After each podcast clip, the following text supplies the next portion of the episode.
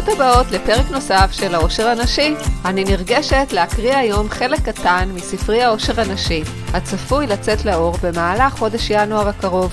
במהלך השנה האחרונה כתבתי ספר מסע בעקבות העושר הנשי. ניסיתי לשלב כתיבה קולחת ומלאת הומור, שפע מחקרים מדעיים, שירים מלאי השראה, סיפורים אישיים ואיורים משעשעים. אם התוצאה קולעת לטעמכן, אודה לתמיכתכן באתר הדסטארט. הוספתי לינק לאתר בו תוכלנה לקנות עותק במכירה מוקדמת. אז היום אקרא חלק קטן מהשער הראשון, הנקרא במה נבדל העושר הגברי מהעושר הנשי. ממש מקווה שתאהבו את התוכן.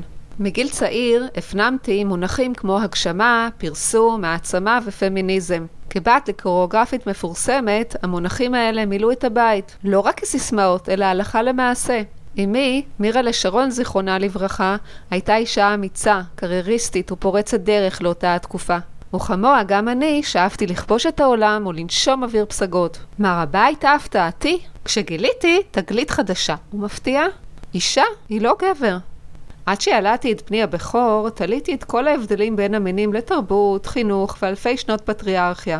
חשבתי לתומי שאין ולא צריך להיות שום הבדל בין גבר לאישה. תהיתי לעצמי, כיצד ייתכן שאף אחד לא גילה לי שמסלול חיי יקבל תפנית כה משמחת, אך ללא ספק מאתגרת, והאם העובדה שאני ככל הנראה שונה מגברים, הרי בכל זאת ילדתי, טומנת בחובה עבורי גם יתרונות?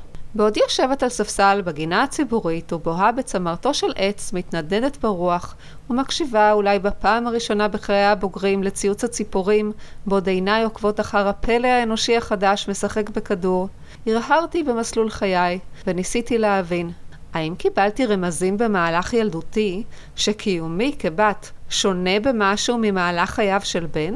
ומדוע אף אחד לא הכשיר אותי לתפקד בניהול בית וגידול שלושה ילדים? למי בדיוק עליי להתלונן על חוסר ההכשרה בנדון? בואי נעשה הפסקה קטנה, כי אני מנחשת אותך. את בטח חושבת לעצמך בראשך, שאת מסתכלת על שם הספר עושר הנשי, הבנתי את הפואנטה. אישה היא לא גבר. אבל בואי, מאיה, כולה ילדת, מאיפה היומרנות שלך בכלל להגדיר מהו עושר? הרי גדולי הפילוסופים נכשלו. והרי ידוע שעושר נשי הוא עניין אף יותר מסובך. מסתם אושר גברי שצופה בחצי גמר די מבסוט מהחיים עם כוס בירה צוננת בידו. אז הנה אני עונה לך. אני דווקא יודעת כמה דברים על אושר. קודם כל, אני יודעת שאושר היא מילה בת ארבע אותיות. א', ו', ש' ור'. שאם נערבב את האותיות שלה, נגלה שהיא מורכבת מאש ומראש, שזה מקסים לדעתי. כי כמו האש, ניתן להסתכל באושר רק ממרחק מסוים. אם מתקרבים אליו מדי, מקבלים קביעה. אושר הוא לא מצב שכולך בוערת באקסטזה אחרי בליעת כדור אקסטזי והתרסקות למחרת על קרקע המציאות. אושר הוא אש מחממת, שמעריכים רק כשנעשה קריר. אושר הוא בעירה איטית. חמד היה על מנת להפיץ אור וחום, אך לא שורפת. אז מניין לי היומרנות לדעת מהו אותו אושר, ולא זאת בלבד, אלא מהו אושר הנשי? התשובה שלי היא משום שאני אישה בת חמישים עם כמה תובנות בראש.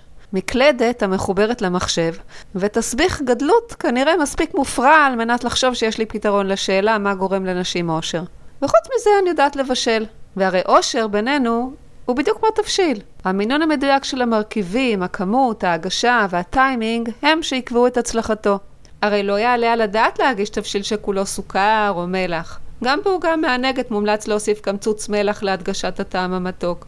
החיים הם מעין תבשיל, אולי אפילו קדרה מבעבעת, שאם תזרקי לתוכה מרכיבים רבים מדי, תהפוך לדייסה תובענית. כמה קל ללכת לאיבוד בין אין ספור הרכיבים, הטעמים והמבצעים של תרבות השפע. ואתגר כלל לא פשוט להימנע מלהשתמש במרכיבים מזהמים, כמו multitasking מריר, פרפקציוניזם חמצמץ, אך אם תקפידי על איכות חומרי הגלם ומינונם, יש סיכוי טוב שיעלה בידך ליצור תבשיל עושר משמח, שיהיה מתוק במידה ומזין דיו על מנת שתוכלי להמשיך לאכול אותו שנים ארוכות. חברת השפע שלנו מרעיפה עלינו שפע של אפשרויות נהדרות, מגוונות, צבעוניות, וכבונוס, הרגשה תמידית של פספוס. הרי תמיד יהיה משהו טוב יותר לעשותו ממה שאת עושה כרגע. אז האם אפשר בכלל להיות מאושרת בעידן השפע הזה? כשבחרת לקינוח קרם בורלה אבל הבנת בדיעבד שאולי היה עדיף להזמין את הפאי תפוחים? אך יותר מכל עצה, רשימת מכולת, מקצוע או אורח חיים שתבחרי, או כל דבר אחר שעליו דובר ונכתב במהלך ההיסטוריה, להיות מאושרת זאת בחירה שלך. כן, באופן חד משמעי. זאת החלטה שלך האם לבחור באושר, גם כשלא הכל מושלם. חרף הקשיים בחייך, ולמרות שתיאלצי לוותר על חדוות הקיטור ולמצוא נושאים נוספים לשוחח עליהם עם חברותייך. וכאן נשאלת השאלה, האם שווה לוותר על העונג של אכילת חבילת שוקולד כפרס תנחומים על קשיי היום-יום? ומה לגבי העונג החמוץ מתוק שברחמים עצמיים? אכן מדובר באובדן קשה. אין מה לדבר. אך מה אכפת לך לנסות לבחור באושר? תנסי לפחות. אולי זה אפילו ימצא חן בעינייך. בואי אני אגלה לך סוד. חלק מהאיחולים שקיבלת ביום הולדתך האחרון, ובפרט החלק המדבר על כך שכל משאלותייך תתגשמנה, הוא בעצם מרבית האיחולים בחרוזים שנכתבו לכבודך על גבי ברכות צבעוניות אשר נשלחו אלייך ביום הולדתך בוואטסאפ, עם אימוג'ים מוקפדים. הם לא התקיימו לעולם לצערי.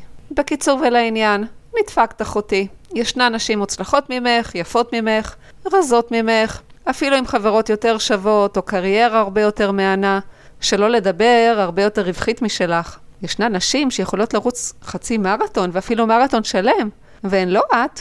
בנוסף, תמיד תהיה מישהי מעצבנת שתגיד בקול רם ובצורה לא חברית שהיא עובדת במקצוע חלומי, או מגשימה יום-יום את הייעוד שלה בחיים. והאמת שזה גם ימשיך להיות מעצבן במידה ותבחרי להיות מאושרת. ועל כן, מאזינה יקרה, הבחירה בידייך, האם להיות מאושרת או אומללה. עד כאן טעימה קטנה מהשער הראשון של הספר, ולקינוח אני מוסיפה לך שיר מתוך הספר. שם השיר המציאות היא. המציאות היא ריח מתוק של מאפה המרחף מעל מדרכה שבורה. המציאות היא שהשכונה לא מושלמת ואת לא תמיד נחמדה.